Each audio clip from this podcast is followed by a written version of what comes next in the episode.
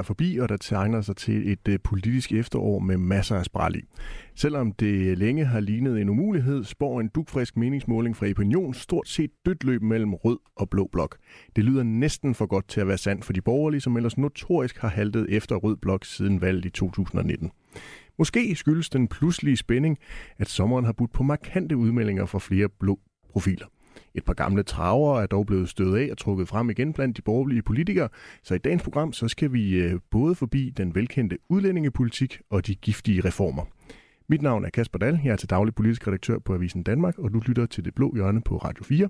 Du er også velkommen til at blande dig i øh, debatten.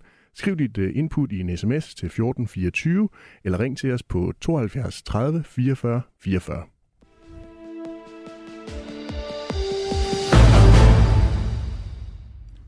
Og velkommen til min vanlige faste debattør her i øh, programmet, Alex Vanderslag, leder af Liberal Alliance. Mange tak. Har du haft en god sommer? Fremragende. Det ser også sådan ud. Jamen, jeg har fået en øh, fin kulør. kulør. Ja. ja. Og velkommen til øh, min anden gæst i dagens program, Peter Skorup. Du øh, har i en øh, lille uge haft øh, titel af folketingsmedlem for øh, Danmarksdemokraterne. Hvordan føles det? Jo, det synes jeg føles rigtig godt. Du har jo i det 24 år været medlem, øh, folketingsmedlem af et andet parti. Er der ikke sådan lidt nervøsitet og spænding ved det, at nu skal repræsentere Danmarksdemokraterne i stedet for Dansk Folkeparti? Jo, det, det må jeg sige. Det, det var en tung beslutning, jeg måtte tage. Øh, men, men jeg tror, det er den rigtige, og, og jeg tror, vi øh, allerede faktisk er godt i gang med både at, at finde kandidater øh, og også øh, politik. Så det, jeg synes, det går godt. Og så, så har det jo også været sommerferie, så er batterierne lavet lidt op. Peter Skorp, det er ikke så tosset. Peter Skorp, i det blå hjørne, der har vi jo tidligere diskuteret alle de her partihopper og partiskift, som vi har oplevet i øh, denne her valgperiode. Du har jo tidligere været kritisk over for partihop, da du var i Dansk Folkeparti. Hvad synes du egentlig om partihop nu? Jamen, jeg har tidligere sagt noget om det, og det kan man jo altid øh, blive slået i hovedet med, og det skal man også gøre, fordi, øh, fordi jeg mener sådan set principielt, det, det ikke er så godt. Men øh, jeg synes også, at, at der kan være situationer, altså sådan helt øh, revolutionerende situationer i et parti, hvor man tænker, ej, nu, nu er der altså grund til, at man, man, man er nødt til at træffe en alvorlig beslutning, og, og det var det, jeg måtte gøre. Øhm, og så er det jo snart øh, folketingsvalg, hvor vælgerne får mulighed for at sammensætte et nyt folketing, og det glæder mig til, så vi kan få en ny regering. Var det simpelthen en revolution, der foregik i, i Dansk Folkeparti deroppe mod sommerferien? Palasrevolution måske lige frem? Nej, det var måske, det var måske ikke det rigtige ord, men, men det var, øh, det, der var nogle ting, der gjorde, og, og, og, det, og jeg måtte træffe den her beslutning, og det var der også mange andre, der måtte. Men, øh, men det synes jeg egentlig ikke, jeg øh, vil kigge tilbage på. Nu, nu kigger jeg fremad, øh, og jeg kigger fremad. Først og fremmest mod det valg, som øh, ja, selv de radikale som støtteparti har sagt skal være. Så, så det er ligesom det, der ligger foran, og så jeg kigger fremad. Peter Skorp, når man har været medlem og repræsenteret et parti i 24 år, og også været i medierne og skulle stå på mål for partiets holdning, så tænker jeg, at øh, du mange gange sådan har sagt, i Dansk Folkeparti mener vi dit datter dut. Tror du, øh, vi kommer til at høre sådan en, en fortalelse fra dig i løbet af den kommende tid, hvor du kommer til at sige et eller andet omkring øh, Dansk Folkeparti, selvom du skal sige øh, Danmarksdemokraterne? Jeg håber det ikke, men altså, man kan jo aldrig vide. Øh, men, men jeg er ved at vende mig rigtig godt til, at øh, det hedder Danmarksdemokraterne, og det hedder øh, Inger Støjberg, som jeg i øvrigt øh, har et rigtig godt samarbejde med. Det har altså, jeg i øvrigt altid haft. Så, så det, det er ikke så svært, egentlig, når det kommer til stykket. Jeg kom på et tidspunkt, og, og hej Peter i, øvrigt, og tillykke med beslutningen med, med, med Danmarks Demokrater. Jeg kom på et tidspunkt til at omtale Liberal Alliance, tak. efter jeg er blevet formand, som ny alliance. Og det var meget smertefuldt, vil jeg sige. Øh, det ville jeg ønske, jeg ikke havde gjort. Så jeg, jeg vil advare imod det. Var det smertefuldt for dig, Valdomslag, ja. eller var det en omverden, der tog det, ja, det, det var øh, sma- øh, omverden øh, smilte og grinede. Jeg synes, det var smertefuldt. Ja. Øh, jeg, jeg var aldrig rigtig en stor tilhænger ja. af en ny alliance. Øh,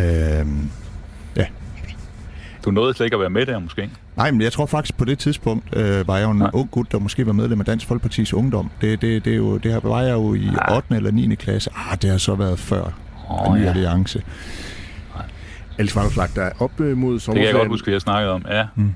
Vanderslag, op mod sommerferien, der var, var der jo masser af øh, diskussion og spekulation om, hvem der nu ville forlade øh, Dansk Folkepartis øh, folketingsgruppe, og måske øh, blive løsgænger, og så på sigt øh, hoppe over til Inger Støjberg og Danmarksdemokraterne, når hun engang havde dannet sit parti. Hvor længe tror du egentlig, at Peter Skorp han har vidst, at han skulle være Danmarksdemokrat? det, det tror jeg, Peter selv bedst kan, kan, kan, kan svare på. Altså, det skal jeg ikke kunne sige, men jeg tror, at det er nogle overvejelser, der har været i lang tid, når, når, når der har været den uro i Dansk Folkeparti, som der nu engang har, og, og det har da ikke været sjovt at se på udefra. Peter Skorp, hvor længe har du egentlig vidst, at du skulle være Danmarksdemokrat? Ja, det var ikke ret lang tid, før jeg så øh, traf den beslutning.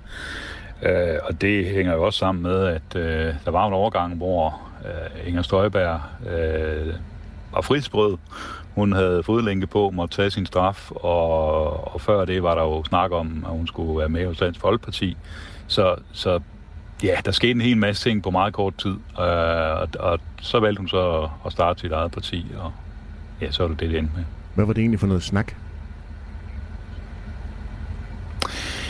Ja, det var vel øh, på det tidspunkt, øh, der var nogle, nogle forskellige diskussioner om, om, om det partis situation, men, men som sagt, ja, jeg har simpelthen lagt det bag mig nu. Altså, jeg kigger, jeg kigger fremad. Jeg kan ikke lade være med at kigge fremad. Sådan har jeg egentlig altid haft det. Altså, hvad, hvad kan vi bruge fortiden til i virkeligheden? Øh, det gælder jo faktisk for, og lige nu for, øh, for os om at, og der tror jeg, at vi er enige, Alex og jeg, at, at vi skal have en anden regering, fordi der er simpelthen gået noget fuldstændig galt. Altså, at Mink-sagen viser jo en total kortslutning i vores, øh, vores forhold til regeringen, og mange danskers forhold til Socialdemokratiets regering. Men inden vi kommer til at diskutere, hvordan I i Blå Blok har tænkt jer at vælte øh, Socialdemokraterne ud af regeringskontorene, øh, Peter Skåb, så kunne jeg egentlig godt tænke mig lige at, at blive lidt ved Danmarksdemokraterne og dig, fordi hvad er det egentlig, at Inger Støjbergs nye parti kan for dig, som Dansk Folkeparti ikke kunne for dig?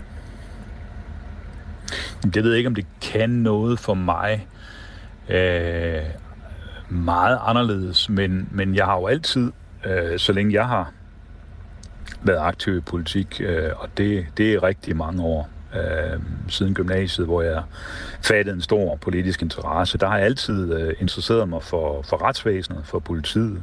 Og en af de første ting, som, som jeg selv har synes har været vigtigt nu her, det har været at, at male ud, og det, det gjorde vi så i, i går aftes, at vi gerne ville være med i det såkaldte politiforlig. Altså, fordi jeg synes, der er nogle utrolig vigtige ting, øh, som borgerne forventer af, af vores samfund, af vores velfærdssamfund, nemlig øh, tryghed, sikkerhed i dagligdagen, og, og det er jo politiet, der står for det. Men så, så når vi gerne vil ind og tage ansvar øh, i Danmarksdemokraterne, så så betyder det også, at vi vil tilslutte os det her forlig, hvis vi, hvis vi kan få lov til det. Men, altså, vi vil gerne søge men, indflydelse. Men Peter Sko, vil Dansk Folkeparti ikke også søge indflydelse på øh, retsområdet? Vil I ikke også gerne være med ind og sørge for, at der er tryghed i, øh, i landet? Altså, du har jo selv været retsordfører for partiet i, i utrolig mange år. Det synes jeg bestemt, at det var situationen, men nu er vi jo bare øh, derhen, hvor, hvor øh, Danmarksdemokraterne er opstået, og, og vi vil gerne være med der også. Øh, og det vil vi jo gerne også øh, andre steder. Øh, så, så når jeg siger det, så er det bare fordi, du, du spørger, hvad er det egentlig, vi kan gøre på Christiansborg? Jamen det vi kan gøre, det er jo, at vi kan melde os ind. Vi kan være til rådighed, øh, i og med, at vi jo nu øh, er der øh, med, med i hvert fald et mandat. Ja, jeg spurgte egentlig ikke, hvad Danmarksdemokraterne kunne på Christiansborg. Jeg spurgte egentlig, hvad det var, Danmarksdemokraterne kunne for dig, som Dansk Folkeparti ikke kunne for dig. Ja, altså, man kan jo sige helt i ordentligt, at, at at øh, Inger Støjberg har jo kontakt med rigtig mange danskere. Hun er god til at sætte nogle af de sager på dagsordenen, som jeg selv står for. Altså for eksempel det her med en stram udlændingepolitik, uh, kontant retspolitik, jamen det, det er jo noget af det, som man kender hende på. Og, og så er der så nogen, der siger, jamen hun har ikke noget partiprogram. Ja, men jeg tror egentlig, de fleste danskere har et meget godt blik for, hvad er det egentlig, hun mener men Peter, øh, på Peter, samme måde, som, som man også godt ved nogenlunde, hvad Liberal Alliance vil mene. Men Peter Skåb, måske også på samme måde, som man godt nogenlunde ved, hvad Pia Kærsgaard, som også har haft øh, 25, 30, 35 år i dansk politik, og Morten Messersmith for den sags skyld, der var jo næsten en halv million danskere, der, der stemte på ham personligt ved et Europaparlamentsvalg for 8-9-10 år siden. Ja, men som sagt, altså, der, der det kom til at foregå på en måde, hvor, hvor det var svært øh, med Dansk Folkeparti. Men som sagt, altså jeg, jeg kigger ikke tilbage. Jeg, jeg kigger fremad. Jeg ønsker Dansk Folkeparti alt det bedste, og alle de gode folk, der er med stadigvæk og har været med i partiet. Jeg ønsker dem alt det bedste. Så det, det handler i virkeligheden... Det, det har også givet mig utrolig meget. Men, men det ændrer bare ikke ved, at jeg synes, jeg, jeg er nødt til at kigge fremad. Øh, og hvor tror jeg så på, at øh, der er mulighed for at få øh, stor indflydelse i dansk politik, og det tror jeg på, der er med Danmarksdemokraterne. Så handler det i virkeligheden om at være mere på vinderholdet end taberholdet? Nej, det handler om, at øh, man skal kunne være lojal. Og, og det er også det, jeg øh, skrev lidt om, da jeg, da jeg måtte træffe den her øh, ja, helt utrolig svære beslutning, det var.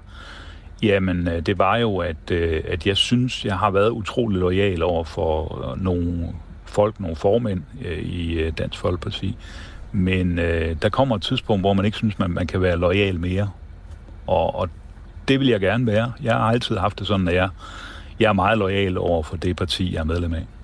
Peter Skorp, du har jo i de seneste dage givet et par interviews, øh, blandt andet til Politikken og også til øh, Avisen Danmark, hvor du øh, kort kommer ind på Danmarksdemokraternes klimapolitik. Her siger du blandt andet, og jeg tillader mig lige at læse et, et citat højt. Jeg tror, folk godt kan forstå, hvad vi vil, når vi siger snusfornuft. Vi vil påvirke Folketinget med snusfornuft. Der er mere snusfornuft i, at vi gør, hvad vi kan for at sikre os mod effekterne af fortidens synder på klimaområdet. Det skal vi, øh, det skal vi så gøre på en snusfornuftig måde. Peter Skorp, det der snusfornuft, har det ikke allerede taget overhånd? Jo, det synes jeg godt nok. Det, her, det sagde jeg også til journalisten der, uh, Kasper, øh, at øh, en anden Kasper, uh, at det der snusfornuft har jeg virkelig sagt det så mange gange. Men jamen, det bekræftede han, og så sagde jeg, så må det være, fordi jeg mener det. Og jeg, jeg mener sådan set omkring klimapolitikken, at, at det er utrolig vigtigt at være fornuftig. Altså, vi skal, vi skal jo have danskerne med, når vi øh, gerne vil bekæmpe de her klimaudfordringer. Øh, for ellers så, så kan det ikke fungere. Men, men, men Peter Skorp, hvad er den her snusfornuft egentlig? Ved du ikke, hvad det vil sige at være snusfornuftig? Jo, men er det noget, man har mere af i Jylland, kunne jeg måske forestille mig, noget af dit svar ville være, at det er sådan en jysk snusfornuft, du har øh, sammen med Inger Støjberg vil, øh, vil tale for? Ja, nu er jeg oprindelig jyde, så jeg, jeg ja. ved lidt om det der, og, og ja, altså, det, det, det, det er sådan en god gammeldags sund fornuft der. Det, det kan jeg godt lide.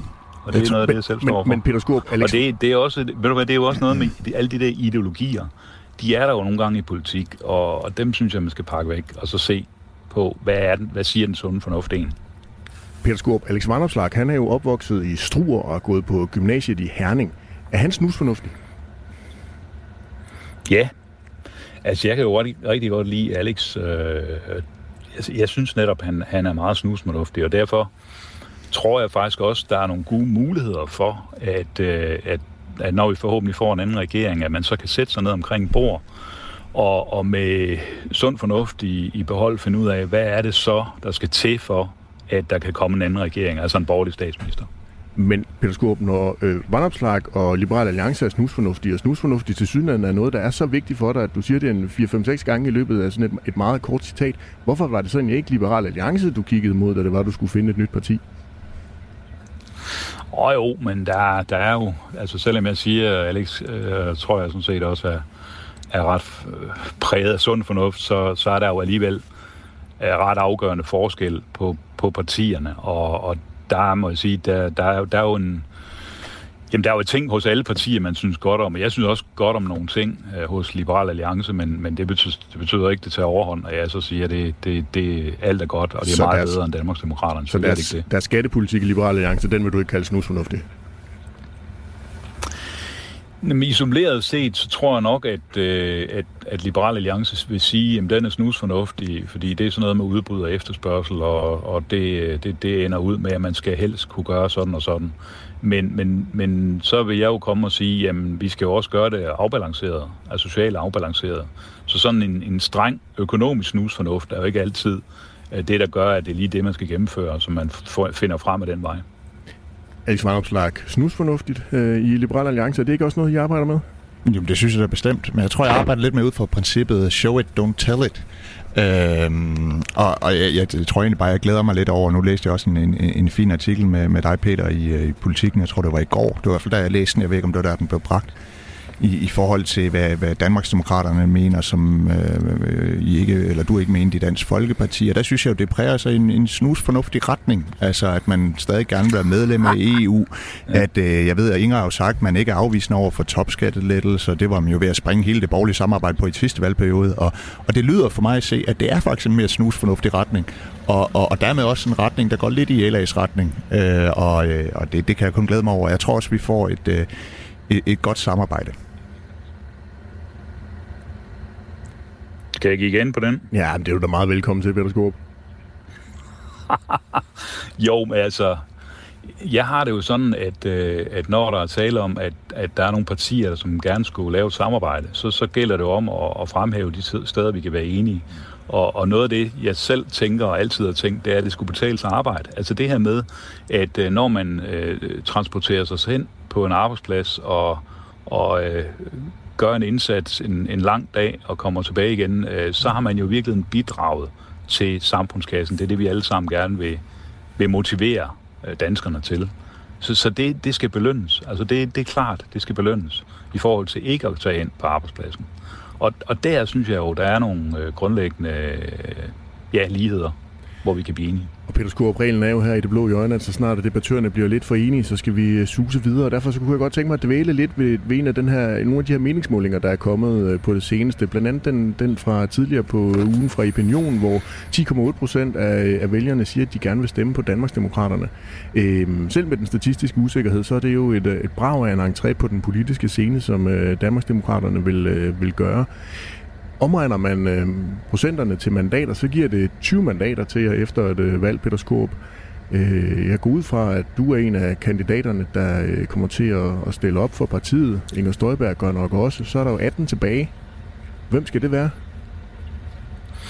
Ah, men nu tror jeg altså lige, man skal tage de der målinger, der kommer her efter sommerferien, lidt, lidt med et grænsalt. Altså 20 mandater, sådan bare lige øh, eller, eller nogle af de andre tendenser, de er jo meget voldsomme i de her meningsmålinger. Det minder øh, så, faktisk lidt om så, ny alliance. Så jeg klare pesten og sige, hvad for noget? Jeg siger, det minder jo lidt om ny alliance faktisk. Der, der var de bragede ja, også frem hvordan, lige i starten. Ja, og hvordan gik det med ny alliance? Ja.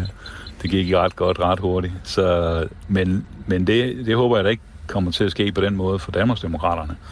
Jeg tror bare, at, at man skal glæde sig over det, og så, så også glæde sig over, at der kan komme en anden statsminister, og så se, se hvordan går det. Altså, hvordan går det rent faktisk, fordi der kan, jo, der kan jo sådan set godt være lidt tid til næste valg. Men Peter Skorp, hvilke typer af kandidater er I egentlig på udkig efter i Danmarksdemokraterne? Hvad skal man kunne for at blive kandidat hos Danmarksdemokraterne? Ja, det, jeg synes, det, alt det der er, er jo sådan lige lidt tidligere at, at, at tale om, men, men jeg ved da, Inger Støjberg har brugt øh, det meste af sommeren på at, at finde kandidater, og der er heldigvis også kommet utrolig mange ind, der, der gerne vil uh, være med på holdet.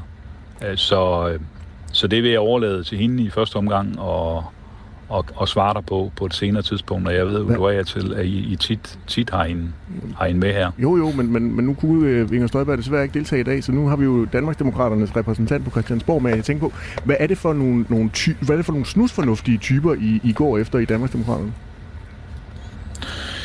Jamen, jeg tror, at, øh, at noget af det, vi gerne vil, det er en, det er en meget bred øh, sammensætning, altså med meget forskellige øh, baggrunde øh, når man øh, øh, skal være med på holdet. Øh, det, det, det er i hvert fald øh, vigtigt, så man kan supplere hinanden. Øh, men, men jeg tror, vi skal tage det, øh, når vi kommer lidt længere frem, fordi arbejdet er jo stadigvæk i gang. Nu har du jo øh, masser af erfaring som gruppeformand, også for dit tidligere parti, Dansk Folkeparti, og der fik I jo også øh, blandt andet ved, ved valget i 2015 en lang række nye politikere ind. Øhm, har du tænkt dig at bruge noget af din erfaring fra dengang som, øh, som folketingsmedlem, må vi jo antage, at du øh, bliver for Danmarksdemokraterne efter et valg? Jeg tror, jeg, jeg vil være indstillet på at bruge øh, alle de erfaringer, jeg overhovedet har skaffet mig. Ikke, ikke kun øh, hos mit tidligere parti, men, men generelt bare øh, for at finde et, et, et godt hold, der kan spille sammen. Og det er jo lidt ligesom øh, i, i fodbold, som jeg, jeg interesserer mig lidt for, at øh, der kan være nok så mange stjernespillere på, på et hold, men hvis ikke de kan spille sammen, jamen så, så, så vinder man ikke kampen.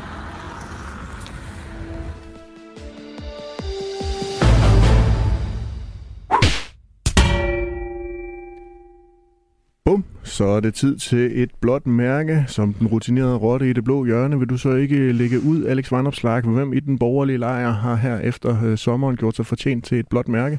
Jeg synes faktisk, der var flere kandidater, men jeg tror, jeg vil give den sådan lidt kollektiv til det konservative Folkeparti. Øh, og det kom så egentlig af den øh, historie, der var øh, i Ekstrabladet, hvor, øh, hvor konservativt tidligere haft sådan en, en 2033-plan af en vision, hvor skattetrykket skulle ned på 33 procent, og topskatten skulle afskaffes, og en masse lækre ting, altså ambitiøse reformer. Og øh, så, så øh, tror jeg ikke, så blev spurgt ind til, sådan, hvor skal pengene komme fra, og så sagde de, at det er ikke vores politik alligevel, og så fjernede de det. Så, så nu er de simpelthen et, et borgerligt parti, som, øh, som ikke øh, rigtig vil øh, gennemføre deres visioner, og alligevel så forsvarer de sig på sociale medier med, at vi mener det stadigvæk, vi har bare ikke penge til det. Og det synes jeg er sådan lidt en, en meget uborgerlig måde at føre politik på. Altså øh, vi andre, når vi fremlægger en, en plan, nogle visioner, så har vi jo finansiering på plads. Det skal man da have som et borgerligt parti. Det man, man overlader det til SF og sådan noget, og have sådan nogle fjollebudgetter. Så jeg tror, jeg vil give uh, ugens blå mærke uh, sådan kollektivt til det konservative Folkeparti. Peter Skorp, når man suser ind på Danmarksdemokraterne.dk og vil forsøge at finde ud af, hvilken politik Danmarksdemokraterne har, så kan det godt være, at man risikerer at blive slemt skuffet. Har I måske i virkeligheden øh, lært lidt af de konservative og lavet være med at lægge for meget politik ud på hjemmesiden? Ja, det kunne man måske tro, men det er faktisk sådan, at vi lige netop har, har startet partiet, og, og da Inger Støjberg så øh, som partistifter holdt et øh, møde med, med medierne, øh, så kunne hun jo fortælle øh, sådan i overordnet termer, hvad det var, hun gik ind for, og hvad det er, Danmarksdemokraterne vil. Men, men det siger sig selv, at, at så meget politik har der jo ikke været tid til at lave endnu. Øh, ligesom heller ikke, at kandidaterne er helt på plads. Så, øh, så det kommer. Øh, det, det er det bedste, jeg kan sige. Det kommer, og det kommer hurtigt.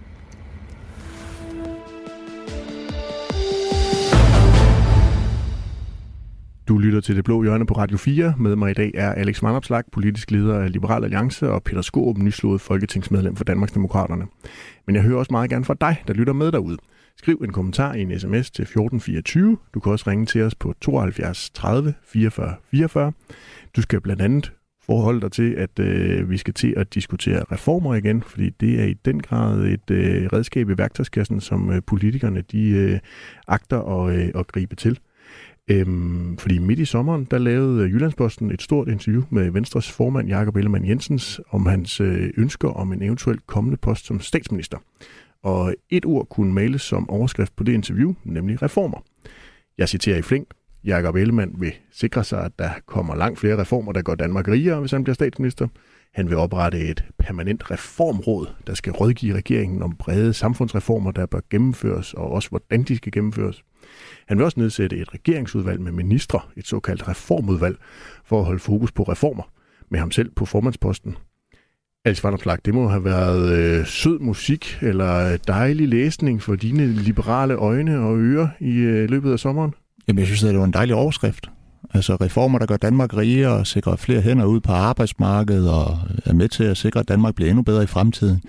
Men tænk så engang, altså, at man kan give et helt interview uden at komme med et eneste konkret forslag udover at der skal nedsættes et udvalg, der kommer med de konkrete forslag det synes jeg øh, er, er, er for slapt og øh, visionsløst. Øhm, og, og derfor overvejer jeg næsten også det blå mærke til dem. Og jeg har sådan et, det er jo ikke raketvidenskab. Altså vi ved jo godt, hvad udfordringen er i Danmark. Øh, udfordringen er dels, at skatterne er så høje, at det ikke altid kan betale sig at arbejde og investere i Danmark. Det skal vi gøre noget ved. En anden udfordring er, at der ikke er nok hænder, hverken i den offentlige sektor eller i det private. Det skal vi gøre noget ved. Vi skal have mere udlandsk arbejdskraft, vi skal have færre på offentlig forsørgelse, og så skal vi have gjort noget ved den offentlige sektor, der ikke leverer en god nok service. Altså, det er jo bare at komme i gang, i stedet for at sige, nu man skal man nedsætte et råd og vente på det. Det synes jeg er lidt for slapt, men jeg er glad for, at man har nogle ambitioner om nogle udefinerbare reformer. Hvis jeg kan få lov til at definere dem, så, så bliver det rigtig godt. Hans Andersen, beskæftigelsesordfører for Venstre. Velkommen til Det Blå Hjørne. Tak skal du have.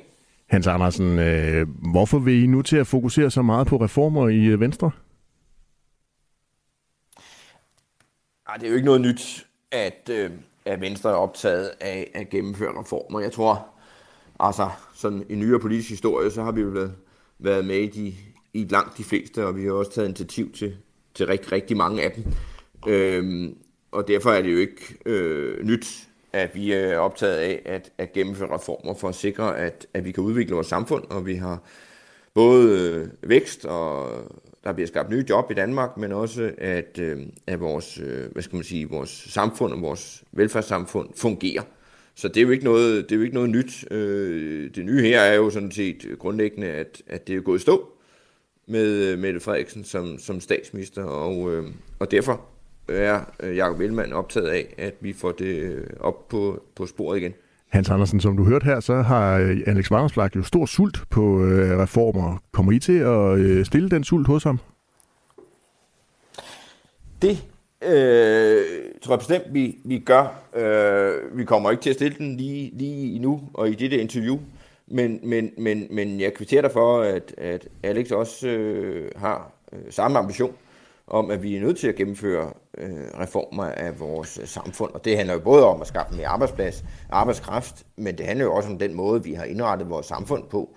Altså for eksempel, øh, Øh, øh, vi gennemfører en række øh, frie valginitiativer øh, for år tilbage. Øh, det synes vi, at vi skal afdække, om vi kan gennemføre endnu mere frit valg øh, i den, i den offentlige sektor. Det er jo ikke afgørende for os, om det er en offentlig leverandør eller en privat leverandør, men vi kan bare se, at de private leverandører til af offentlig øh, velfærd, øh, eller velfærdsydelser, det, de er altså de er presset. Altså, Jamen, altså, jeg sidder lidt tilbage med det indtryk, Hans, at, øh, at, at man gerne vil vise vælgerne, hvis I er optaget reformer, så kan I stemme på os, men samtidig er man bange for at konkretisere det, for hvis nu man begynder at være konkrete, så kan det være, at man får kritik fra Socialdemokratiet eller røde vælgere, så man prøver lidt ligesom at, at blæse og have mil i munden. Og jeg synes jo, det er det, man burde gøre i politik. Det er jo bare at være åben og ærlig om fordele og ulemper ved ens politik, og være konkret med den. Altså, vi har jo selv fremlagt en 2035-plan, hvor vi siger, at vi vil sænke skatterne med 100 milliarder, vi finder pengene primært gennem et lavere offentligt forbrug. Og jeg synes, at hvis Venstre mener, at vi skal afskaffe topskatten eller sænke skatterne på, på, på, øh, på investeringer, eller hvis vi skal sige, prøv at øh, vi skal stille roligt udfase kommunen af velfærd og have private velfærdsleverandører i stedet for finansieret over skatten. Så lad os da sige det åbent og ærligt. Lad os fremlægge vores visioner, så danskerne kan mærke, hvad det er for et projekt, vi har i Blå Blok, i stedet for at danskerne siger, hvad får vi ved at stemme på Venstre og Blå Blok? Jamen, vi får et eller andet råd, et udvalg. Så jeg håber, I bliver mere konkrete, fordi et, øh, der er jo brug for reformer. Det er vi enige med hinanden i, men men vi har haft tre år i opposition til at udvikle politik, så jeg, jeg synes, det er lidt ærgerligt, at det ikke bliver konkret. Hans Andersen, sidder I og putter med det? Men nej, det gør vi ikke. Vi kommer også øh, frem med en 2030-plan inden, øh, inden folketingsvalget, og, øh, og vi kommer også frem med et, øh, udspil, der handler om, at det bedre kan betale sig at, at arbejde. Det vi har jo kunne se ind i, det er jo, at regeringen har jo hævet øh, dagpengene, og de har også hævet øh, de sociale ydelser til især arbejdsløse indvandrere. Mm. Og, øh, og de tiltag vi ønsker vi jo at, øh, at rulle tilbage, for at nævne øh, noget konkret. Mm. Og Arne-pensionen ikke mindst, den har også virkelig taget mange mennesker ud af arbejdsmarkedet. Den I lige har fredet. Ja, det er jo rigtigt. Den har jo ikke groet i vores øh, have, og, øh, og det bliver der bestemt en udfordring at rette op, rette op på det øh, når vi skal lave en 2030-plan, der hænger sammen og som er ambitiøs, og som jeg tror på mange strækninger, at vi kan, øh, at vi kan blive enige om. Øh, men der kan vi bare blot konstatere, uanset øh, hvad vi synes om, om egen pensionen, så bliver den jo ikke øh, rullet tilbage efter, efter et, et valg, og derfor har vi jo taget den ned, som vi har gjort, og så øh, stiger, hvad skal man sige, kravet til vores, øh, til vores øh, reformer og vores ambitioner, øh, når, når det skal indarbejdes, af, af en del træder ud på en, øh, en anden pension. Peter Skorp, nu har du hørt to af dine øh, borgerlige kolleger, Liberal Alliance, Venstre, de har stor reformlyst. Hvor stor er reformlysten i Danmarksdemokraterne?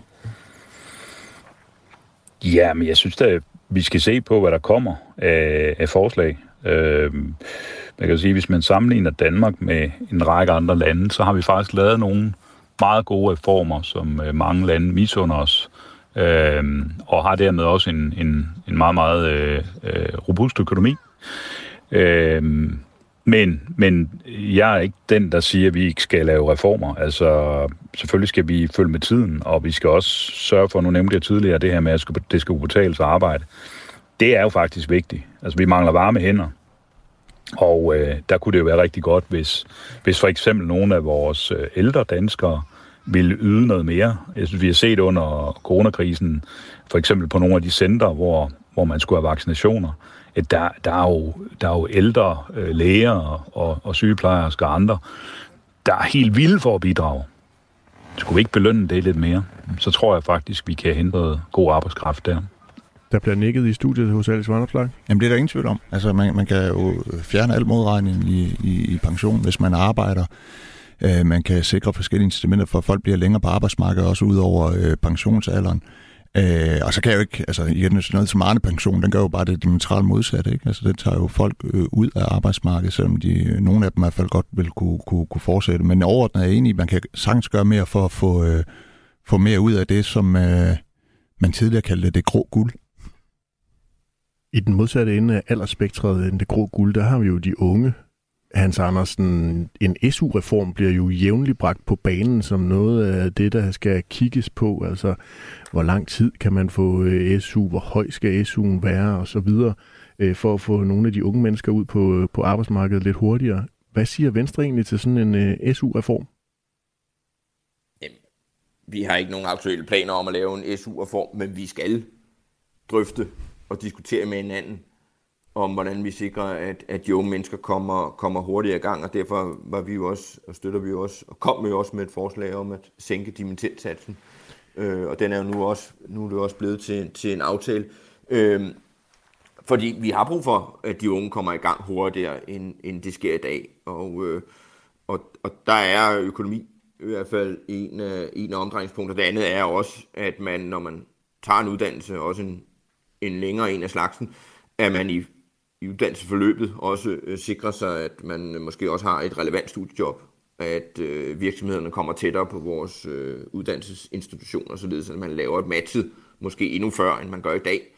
Øh, det er simpelthen meget, meget, øh, ja, det er spild af unge menneskers tid, og det er spild af vores allesammens tid, og at, at der går unge mennesker i, i 6, 7, 10, 12 måneder, og ikke kommer i gang efter at have taget en, øh, 5-6-årig uddannelse. Alex Vanderslag, ingen aktuelle planer om at lave en SU-reform, svarer Hans Andersen, selvom at hans øh, partiformand lige nu har sagt, at der skal stå reformer henover stort set, en, øh, en, øh, stort set det hele, en, en blå øh, regering, ledet af Jacob Ellemann, skal, skal stå i spidsen for. Hvordan lyder det her egentlig i de Jamen, jeg vælger at tolke det positivt, så det lyder Trods sådan, øh, som, som følger, og det er, at man gerne vil lave en SU-reform, man vil bare ikke sige det til vælgerne, fordi man er bange for at blive straffet og kritiseret af Socialdemokratiet, men når valget er over, så kan man godt se det fornuftige i at plukke det lavt hængende frugt og sige, nu skal vi stoppe den her øh, udbytning af arbejderklassen, hvor, øh, hvor det er lastbilchauffør og alle mulige andre, der skal betale til akademikernes børn, så de kan få en lang videregående uddannelse. Det vil være fornuftigt at lave en SU-reform, så der er en, en større grad af SU'en, der er lånebaseret, og det vil jo også være socialt retfærdigt. Så øh, jeg, jeg tolker det sådan, at Venstre gerne vil, men det ikke er opportunt i et valgår at sige det. Så jeg er i det konstruktive hjørne i dag. Hans Andersen, har Alex Varnum ret i den tolkning? At vi har ikke nogen aktuelle planer om en SU-reform, øh, men vi har en fælles udfordring. Øh, og, og der er fuldstændig enig med Alex i, at, at vi er nødt til at gøre noget. Altså, øh, vi har unge mennesker, der skal øh, hurtigere i gang øh, efter, efter endt uddannelse, og vi skal også have unge mennesker til at vælge rigtigt på et meget tidligere tidspunkt, end de gør i dag. Og, øh, og der, det er derfor, at Jacob er optaget af, at vi kører videre med et, øh, et reformråd, så vi hele tiden får den her diskussion af, hvordan indretter vi vores samfund, også når vi taler om vores uddannelsessektor. Hans Andersen, er der nogen udsigt til, at Alex Vanderslag kan, kan få en plads i det der reformråd? Fordi han virker til at være en mand fuld af gode idéer til, hvor der kan reformeres. Jeg ved ikke, om der skal være øh, politiske øh, partier med i, i selve reformrådet, men, men, men jeg synes bestemt, at vi skal være endnu bedre til at øh, få taget den her drøftelse. Både med hinanden og med, og med danskerne. Altså, det er jo gået helt i stå. Øh, Nina Schmidt er sat i spidsen nu her. Øh, for både, nu handlede det ikke om første generation, måtte jeg forstå, øh, gener, øh, reformer, men nu handlede det om anden generations reformer fra regeringens side. Øh, og så har det jo taget, ja, det er jo meget begrænset, hvad det er blevet til. Altså det er jo mest snak, og så øh, da det så kom til stykket, så tog regeringen alligevel, Socialdemokratisk regering alligevel fat i noget af det, der handlede om men, første generation. Men Hans Andersen... Jeg måtte forstå, men Hans, var blevet, øh, havde sidste salgsdato. Salg, Hans Andersen, man kunne vel også ja. godt øh, i en hurtig vending beskylde dig for, at det måske er mest snak, og der ikke er så meget konkret øh, på dagsordenen, reformdagsordenen hos Venstre lige på nuværende tidspunkt, at det er mest nogle meget vidtløftige løfter. Vi kommer til inden valget også at præsentere øh, konkrete forslag til også at tage fat Øh, nu har jeg nævnt det med, at det højere grad skal betale sig arbejde. Vi har også et udlændingeudspil, som jo blandt andet indeholder det med arbejdspligten. Øh, og det er jo ikke kommet øh, videre. Øh, den socialdemokratiske regering har ikke ønsket at samle det op. Øh, og derfor er, det jo et andet udspil, der handler om at, at sikre, at man selvfølgelig skal, skal yde, før man kan nyde, også i vores kontanthjælpssystem. Og Men, så handler ja. det også om den her, og der tror jeg, at vi kan da være enige med, med, med, med Alex, og, og forhåbentlig også med, med Peter, at vi skal prøve at arbejde med at få udbredt det frie valg øh, langt bedre, langt, langt i større omfang end i, mm. end i dag. Det er den vigtigste opgave. Den der fritvalgsdagsorden. Men det han... også, handler også om reformer. Mm. Det er bare vores velfærdssamfund. Men Hans Andersen, tror du, at lytterne af det blå hjørne, de sidder derude og tænker, at Venstre, Jakob Ellemann og Hans Andersen, de bare øh, skal stemmes hurtigst muligt ind i regeringskontorene, så vi kan få nogle øh, omvæltninger og reformer af øh, den offentlige sektor eksempelvis, efter de har hørt det her program? I de kan i hvert fald se historisk, hvad vi har været øh, med til at, øh, at lave af ændringer. Vi har taget ansvar hele vejen igennem, og det vil vi også gøre her. Øh, og, øh, og det Jacob siger i interviewet, som danner baggrund for vores snak i dag, er jo, at vi skal øh, op og have fat i reformsporet igen. Øh, det, det er et krav til os, mener vi, som en ansvarlig økonomisk parti. Erik fra Gentofte har sms'et ind til os på øh, 1424, og han stiller et spørgsmål, som han gerne vil, vil stille til, til alle tre debattører, nemlig om øh, I har nogle planer om øh, jobcentrene. Altså, han mener, øh, at øh, vi hører den ene skrækhistorie efter den anden i medierne om, at der er borgere, der ligger for døden, som bliver chikaneret af jobcentrene. Øh, Hans Andersen, du er jo beskæftigelsesordfører for Venstre. Hvad Skal vi have en reform af jobcentrene og, og hele beskæftigelsesindsatsen? Vi mener bestemt ikke, at det er godt nok, øh, det der foregår lige nu øh, ude i jobcentrene. Jeg tror, antallet af ledige er faldet, antallet af medarbejdere i jobcentrene er steget. Øh, det er jo meget, meget svært at forklare, hvad der foregår. Øh, og så er der den ene historie efter den anden, hvor, hvor, hvor jobcentrene jo ikke har taget fat på en i hvert fald ordentlig måde i forhold til, øh, til de ledige, og måske især øh, ledige med, med andre problemer, end, øh, end at, at de mangler et job. Så ja, der er vi både til at, øh, at tage fat på en helt anden måde. Så der kommer vi til at, øh, at, at ændre på den måde, vi gør det i dag. Men det, det, det er hævet over enhver tvivl, at det bliver også en opgave for, for en borgerlig regering at, at reformere jobcentrene. Og altså, udfordringen er jo lidt, at jobcentrene, den måde, de fungerer på i dag, altså, det blev indrettet efter sådan en logik i, i, i 1970'erne, hvor, hvor det var sådan relativt ressourcestærke mennesker i arbejdsklassen, der, der kunne gå ind og blive arbejdsløse, og så kunne de få en høj ydelse, til gengæld skulle de aktiveres og skubbes lidt i en bestemt retning. Og nu har vi jo sådan et system, der for den gruppe af borgere, der er, jeg, jeg vil tillade mig at kalde det ressourcestærk, der godt selv kan finde et job, ja, de oplever, at deres tid bliver spildt på jobcentret, at det bliver nedgjort, de bliver sendt på nyttesløse kurser, og de alligevel selv ender med at finde et job. Så det er jo spild af penge at hjælpe den type mennesker, hvis ikke de har brug for hjælp. Og så er der så en, en, en relativt stor gruppe af, af, af borgere, som sidder fast i systemet, som har været, været der i årvis, men som ikke er så syge, at de kan få en førtidspension og dem behandler man, som om de ikke er syge. Og, og, og, og der må man jo simpelthen nytænke hele systemet og så sige, fint nok, øh, måske skal man overlade øh, dagpengemodtagerne 100% til A-kasserne. Måske skal man sikre en større grad af økonomiske incitamenter, så det giver sig selv for dem, der er ressourcestærke, og så nytænke hele hjælpen til dem, der sidder fast i systemet, som ikke har brug, brug for at blive pisket rundt i et eller andet system, som, øh, som, som, som som nogle klienter, man bare kan koste rundt med. Og så tænke, hvordan kan man hjælpe dem på en ny måde? Altså jeg tror, man skal involvere civilsamfundet meget mere, og måske også erhvervslivet, finde nogle gode partnerskaber, og jeg glæder mig rigtig meget til, at reformkommissionen, vi har en kommission, man kunne næsten kalde det et reformråd, men det hedder sådan noget andet, reformkommissionen. Men Ina Schmidt i spidsen, de kommer her i efteråret med nogle anbefalinger til, hvordan man bedre kan drive jobcentrene, og de har nogle forskellige cases, jeg tror Jørgen Kommune er en af dem, øh, om hvordan de har gjort tingene anderledes, og faktisk fået nogle af de langtidsledige jobs. Så, så der, der skal tages fat der, det er der ingen tvivl om. Peter Skurp, er Danmarksdemokraterne også klar til at tage fat, når det gælder jobcentrene? Ja, jeg synes, det er nogle groteske historier, man hører om, om hvad der foregår på visse jobcenter i hvert fald. Øh, så, så jeg, jeg er helt enig med det, der er sagt, at, at vi skal simpelthen ind og, og lave en, øh, man kan godt kalde det en reform af, af dem, øh, så vi, øh, så vi øh, hjælper øh, i stedet for at, at pine og plage borgere tit, som, som, som synes, det, de, de, jamen, de, vil gerne, de, vil gerne, de vil gerne hjælpe med, og de vil gerne hjælpe samfundet, hvis de kan. Men, men øh, de synes, det er grotesk, at de bliver troet rundt i alle mulige mærkelige ting, som øh, ikke kan bruges til noget. Og så vil jeg måske lige sige omkring det med SU, hvis jeg må sige det. Altså en af de steder, man kunne starte, var måske øh, i forhold til udenlandske studerende. Altså vi har en, en lille halv milliard øh, om, om året, man giver til udenlandske studerende i SU. at det synes jeg, jeg hører fra rigtig mange øh, danske studerende, at, at det er da øh, vanvittigt, at vi giver så mange penge ud til nogen, der tit bare flytter hjem øh, og bruger uddannelsen der. Peter Skorup, Jan Klatrup fra Janne Lund, han har også øh, skrevet ind til os på 1424 for at spørge til Danmarksdemokraterne og en eventuel øh, ydelsesreform. Altså, hvordan øh, stiller Danmarksdemokraterne sig i forhold til ydelserne til kontanthjælpsmodtagere og pensionister? Altså, jeg er blandt dem, der, der synes, at, at det er rigtigt at have et loft over, hvor, hvor høje ydelser man kan få. Der har været uh, Øh, historier om, at øh, for eksempel en, en indvandrerfamilie faktisk kan få meget, meget store offentlige ydelser øh, på grund af, af forskellige forhold, øh, og det i virkeligheden ikke kan betale sig for dem at, at arbejde.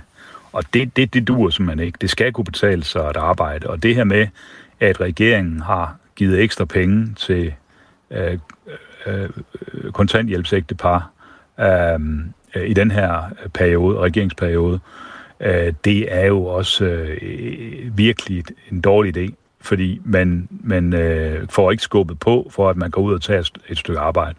Så altså, øh, det skal rulles tilbage, og så skal man have et øh, loft over de ydelser, man kan få.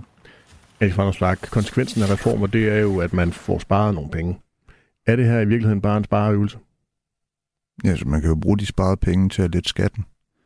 Øh, så man kan også se, at det, det er en finansiering. Men, men det er ikke bare en spareøvelse for et eller andet sted. Altså, øh, hvis, det, hvis man mener, at det er godt for Dan, Danmark og dansk økonomi, at man laver en SU-reform, eller man reformerer jobcentrene, så det bliver bedre til at hjælpe mennesker, særligt alle de mennesker, der sidder fast i systemet, så er det jo ikke bare for at spare penge jo. Så er det fordi, det er det rigtige. Sparer man så penge samtidig med, ja, så er det da kun en god ting. Og det er lidt som om, altså, det er jo ikke en dårlig ting at spare penge. Altså, øh, sådan er der i hvert fald ingen, der tænker i, i, i ens private økonomi. Altså, hvis man er god til at spare og er lidt modholdet, jamen, det er da en god ting. Det er snusfornuft. Så øh, øh, jeg synes ikke, man skal sådan være bange for at sige, at vi vil gerne spare nogle penge. Altså, det er jo danskernes penge. De betaler verdens højeste skatter. Hvis vi kan spare nogle penge, så skal vi da ved at sparke med også gøre det. Hans Andersen, din øh, partiformand, Jakob Ellemann Jensen, han vil gerne øh, stå i spidsen for en øh, reformregering. Hvor skal de her sparede kroner fra alle jeres kommende reformer så bruges hen? Det kan blandt andet bruges til, at, at vi sikrer, at det kan betale sig at arbejde. Altså, vi går til valg på at, at sætte skatten ned, og, og herunder blandt andet at, at hæve beskæftigelsesfradraget, så det virkelig kan betale sig at skifte hvad skal man sige, kontanthjælpen ud med, med, med et job. Vi mener, der skal være en, altså en markant forskel på det at være på en offentlig ydelse, og så tage et arbejde, også et arbejde, der ikke nødvendigvis er, er meget højt betalt. Det skal pengene jo blandt andet bruges til. Øh, så skal de jo også bruges til at investere i den grønne omstilling. Altså, den kommer ikke af sig selv. Øh, og det har vi sagt gentagende gange, og det kommer vi til at, øh, at følge op på. Så, så der er sådan set rigeligt at bruge øh, penge, der kommer af, at vi, vi gør tingene øh, både bedre og mere fornuftigt end i dag. Øh, så, så det er der ikke nogen tvivl om. Der skal nok være adresse til dem alle sammen. Det blev det sidste ord i denne reformdebat. Tusind tak for din tid, Hans Andersen, beskæftigelsesordfører i Venstre. Tak skal du have.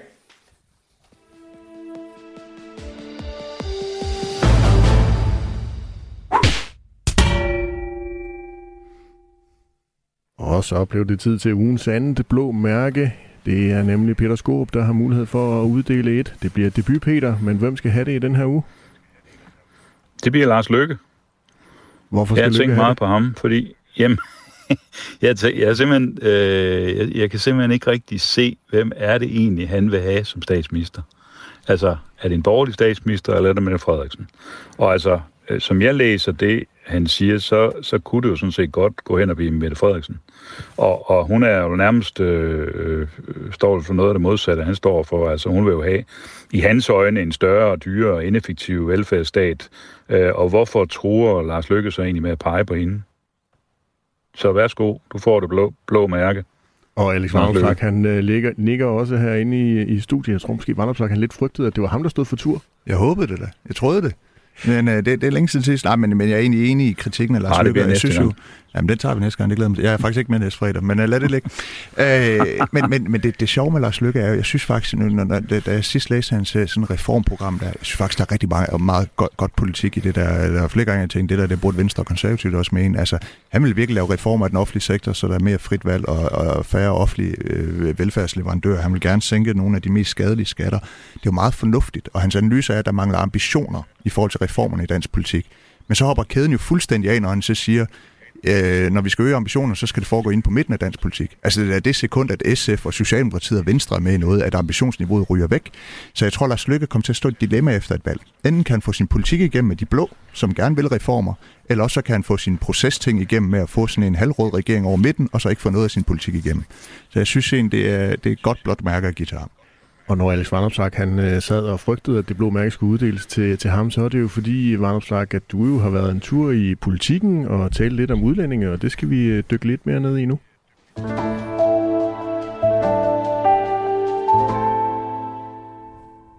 Fordi Alex Vanopslagh, i et stort øh, interview i Politikken for et par uger siden, der efterlyste du et mentalitetsskifte i udlændingepolitikken, nærmere bestemt i forhold til hjemsendelser. Og du øh, sagde sådan her, selv velintegrerede flygtninge, der opfører sig ordentligt, arbejder og bidrager til det danske samfund på alle tænkelige måder, skal jo hjemsendes, hvis der ikke er et beskyttelsesbehov længere.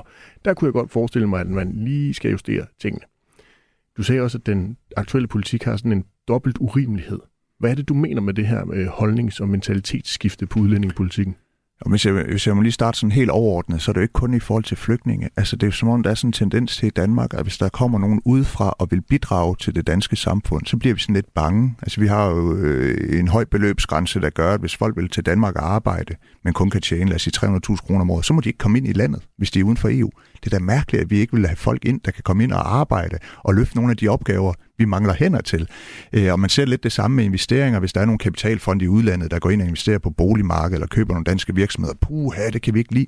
Vi skal da juble, hver gang der er nogen fra andre lande, der vil hjælpe Danmark til at gøre os rigere og gøre vores samfund bedre. Så det er jo sådan et helt overordnet mentalitetsskifte. Og så er det der med den dobbelte urimelighed. Altså, jeg, øh, jeg synes jo, det er urimeligt, at man kan se, at der er øh, flygtninge i det her land, som øh, begår voldtægter og øh, vold, men ikke bliver hjemsendt. Det der er enormt urimeligt. Og så man samtidig ser, at der kan være enormt velintegrerede flygtninge, som arbejder, som ikke øh, render rundt og har sådan nogle sharia-agtige holdninger, som bidrager til dansk samfund, men de skal sendes hjem alligevel, fordi der ikke længere er et beskyttelsesbehov. Og der, er sådan et, der tror jeg, man skal bruge en lidt mere, øh, lad os sige, snusfornuftig tilgang øh, hvor man siger, at altså, hvis du bidrager og gør det godt, jamen, så skal du da have lov til at blive, så længe du bidrager og gør det godt. Det er da det snusfornuftige at gøre. Og der tror jeg godt, man kan justere lidt på tingene. Altså, vi har en enorm mangel på arbejdskraft. Vi har, vi har brug for, for flere hænder i fremtiden. Og hvis der er nogle af de flygtninge, der er her i dag, som kan være med til at løse de udfordringer, så skal de da have lov til det. Og øh, det, det synes jeg er det snusfornuftigt, og, og jeg undrer mig lidt, hvis jeg lige må runde den af, at jeg synes, der er jo sådan lidt et hyggeleri på begge fløje i dansk politik. I venstrefløjen der er man imod udlandsk arbejdskraft. Man vil ikke have, at udlændinge kommer op og arbejder. Til gengæld vil man gerne have flygtninge heroppe, uanset om de arbejder eller ej. Det er da mærkeligt. Og lige inden sommerferien blev der indgået en aftale om udlandsk arbejdskraft.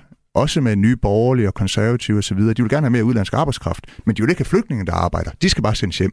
Altså, Kriteriet må være, at hvis du er i arbejde og opført ordentligt, så kan du selvfølgelig godt blive i Danmark. Men Vandopslag, der er jo faktisk allerede nogle regler på det her område. For eksempel en ordning, hvor man med en udløbet, øh, udløbet opholdstilladelse stadig kan få lov til at mm. blive her, hvis man har et arbejde, som man har haft i minimum to år. Foreslår du i virkeligheden ikke øh, noget, som allerede findes masser af muligheder for? Jo, altså jeg vil jo gerne gå videre end det. Jeg vil jo generelt gerne sænke beløbsgrænsen ned til det, der er det overenskomstmæssige minimum, øh, så det bliver meget nemmere at få en op- opholdstilladelse i Danmark. En arbejdsopholdstilladelse, mister du arbejdet, og så må du selvfølgelig rejse ud igen.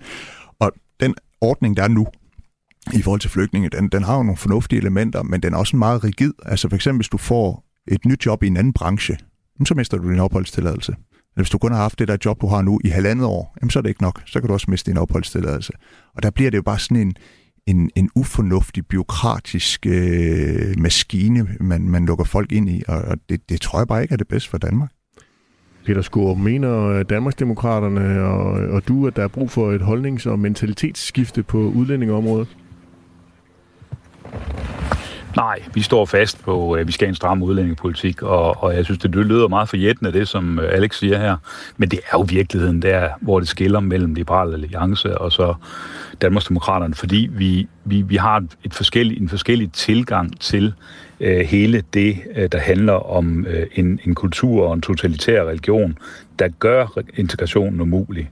Det kan da godt være, at man som øh, en, altså en person, der kommer fra, fra Mellemøsten, bidrager øh, til det danske samfund, er på arbejdsmarkedet, men, men hvis kulturen, hvis værdierne er så forskellige, at man isolerer sig øh, i øvrigt så, så bliver Danmark jo ikke det samfund, vi gerne vil have, det skal være. Så jeg synes, der, der er nogle helt naive, liberalistiske vurderinger her, som kommer til udtryk, og det er måske meget godt, for det var der ikke også noget med, at vi skulle være uenige om noget, og det synes jeg virkelig, virkelig her, vi kan være meget uenige om, fordi integrationen er så vanskelig, grænsen til det umulige for nogle grupper af, af muslimer, også, også intellektuelle, der kommer fra, fra Mellemøsten, at vi, vi kan simpelthen ikke bare sidde, med armen over kors og lade det ske, fordi så går det galt i Danmark. Så kommer vi til at modtage alt for mange øh, personer, der, der ikke vil Danmark på en lang bane. Er du naiv, Alex Vanderslag? Nej, jeg tror bare, jeg tillader mig at have lidt nogle, nogle nuancer i det her og, og også øh, forsøger ikke at skære alle over en kamp. For jeg er fuldstændig enig i, lad mig lige starte med det. Altså, jeg går ind for en stram asylpolitik, meget stram endda. Øhm, men, og, og jeg er enig i, at hvis der kommer for mange hertil, som ikke deler vores værdier, som ikke går ind for ligestilling mellem kønnene, som ikke øh, er tolerant over for seksuelle minoriteter, ikke bakker op om demokratiet, ja, så forvidrer demokratiet jo. Og hvis der opstår sådan store ghettoområder. Men, men, men når, man, når jeg hører dig snakke, Peter, så, så lyder det jo som om, at hvis du kommer fra Mellemøsten, og hvis du har øh, en eller anden form for muslimsk baggrund, så er det umuligt for dig at blive integreret i Danmark. Og det er jo simpelthen bare forkert. Der findes jo også øh, muslimske borgere i det her land, som ikke ønsker sharia-lovgivning, som, som, som er ganske velintegreret, som, som opfører sig, som mange danskere gør, og jo tjener deres egen penge. Og det er jo de mennesker, i de enkelte sager skal de jo have mulighed for at blive. Men, men jeg er da enig i, at man ikke bare skal, skal løsne udlændingepolitikken helt, men man kan jo godt have lidt flere nuancer at sige, der er jo faktisk nogen, der opfører sig ordentligt, også selvom de kommer fra øh, Irak, eller hvad ved jeg. Peter Skurp, vise den velintegrerede en velintegreret øh, flygtninge, der opfører sig ordentligt øh, hjem? Altså, problemet er jo, hvis, hvis man laver nogle regler, hvor man siger, jamen, det er okay, at, at X-person øh, kan være her i Danmark fortsat, jamen, så kommer man jo til at lave lovgivning, der betyder, at alle mulige andre også kan være der. Så, så jeg vil da slet ikke afvise, at man kan finde nogle eksempler på nogen, der egentlig øh, er, er kommet i klemme Øh, det, det tror jeg, der er. Øh, og også hvor vi alle sammen vil sige, at de skulle da egentlig have lov til at blive. Men, men det er jo bare prisen for at have lovgivning. Og hvis vi, hvis vi liberaliserer lovgivningen på det her punkt, og det er der jo rigtig mange, der, der ender ud med, med at gerne ville, jamen så, så, så er det jo sådan en, en naiv forestilling om, ja, som Alex siger, hvis der kommer ghettoer. Ja, vi har jo ghettoer. Vi har jo gidine, øh, katastrofale problemer omkring vores, vores store byer med nogen, øh, der, der har meget, meget svært ved at integrere sig, som, som slet ikke ser dansk tv, følger ikke med. Øh, øh, det, det, det, er jo, det er jo virkelig noget, der kan undergrave vores samfund, hvis, hvis det udvikler sig. Så der, derfor er jeg simpelthen ikke med på det hold, som øh, Alex er på her. Men Peter Skorp, er det velintegrerede læger, der er ude i ghettoerne? Jamen igen, altså det er jo ikke sådan, at, at man ikke skal tage imod udlandsk arbejdskraft. Hvis man kommer her for at bidrage, så, så øh, synes vi da, at det, det er rigtig, rigtig fint. Men problemet er jo, hvis man kommer her for at være her for tid og evighed, og kommer med sin egen kultur, hvor man ikke er indstillet på at, at absorbere den danske kultur øh, og de danske værdier, så har vi, så har vi problemerne. Ja, ja, ja. Øh, og det er jo den historie, vi kender alt for godt, at, at det er jo den vej, det er gået igennem årene. Vi har haft meget svært ved at få dem, der bare øh, gider bidrage en kort periode, og så tager hjem igen. Men det er jo ikke et argument for at sende dem hjem, der gerne vil bidrage. Og du siger selv, at vi har brug for arbejdskraft fra udlandet, også uden for EU, at de kommer hertil. De kommer så også med en anden kultur, men de er åbenbart velkommen. Hvis de først kommer op som flygtninge, skal vi så ikke gøre det nemmere for de flygtninge, der er her opført sig ordentligt, at de kommer op på en arbejdsopholdstilladelse? Altså de egentlig mister deres flygtningestatus, fordi der ikke længere er et, øh, et beskyttelsesbehov, men gør det nemmere at, at, at få en arbejdsopholdstilladelse i Danmark. Det må da være det snusfornuftige og det logiske at gøre, hvis man ellers også går ind for, at udlændinge kommer til Danmark og arbejder. Helt kort, Peter Skorup. Men at vi skal, vi skal fastholde, at der er noget, der hedder flygtningepolitik, og så er der noget, der hedder indvandringspolitik. Og, og jeg og, og Danmarks Demokrater har ikke noget imod, at vi får nogle mennesker til Danmark, der gerne vil bidrage og hjælpe i en kort periode. Det er jo hele historien om Danmark. men, men at man bliver her for tid og evighed, og, og vi tror så, øh, nogle gange godtroende som vi er, jamen det skal nok gå godt, og vi ruller hele apparatet ud for, at man kan blive her. Øh, det, det har vi jo desværre rigtig dårlige erfaringer med. Så, så det, du siger, er nogle små øh, justeringer. Det bliver altså hurtigt til noget, der, der rokker ved båden, og det synes jeg simpelthen ikke, vi skal gøre. Tusind tak, Peter Skåb, den nye repræsentant for Danmarksdemokraterne. Det blev det sidste ord i øh, dagens udgave af øh, Det Blå Hjørne. Du har nemlig lyttet til øh, Radio 4's politiske debatprogram, som produceres i samarbejde med Avisen Danmark, hvor jeg er politisk redaktør. Mit navn er Kasper Dal, og vi lyttes ved om en uge. God weekend.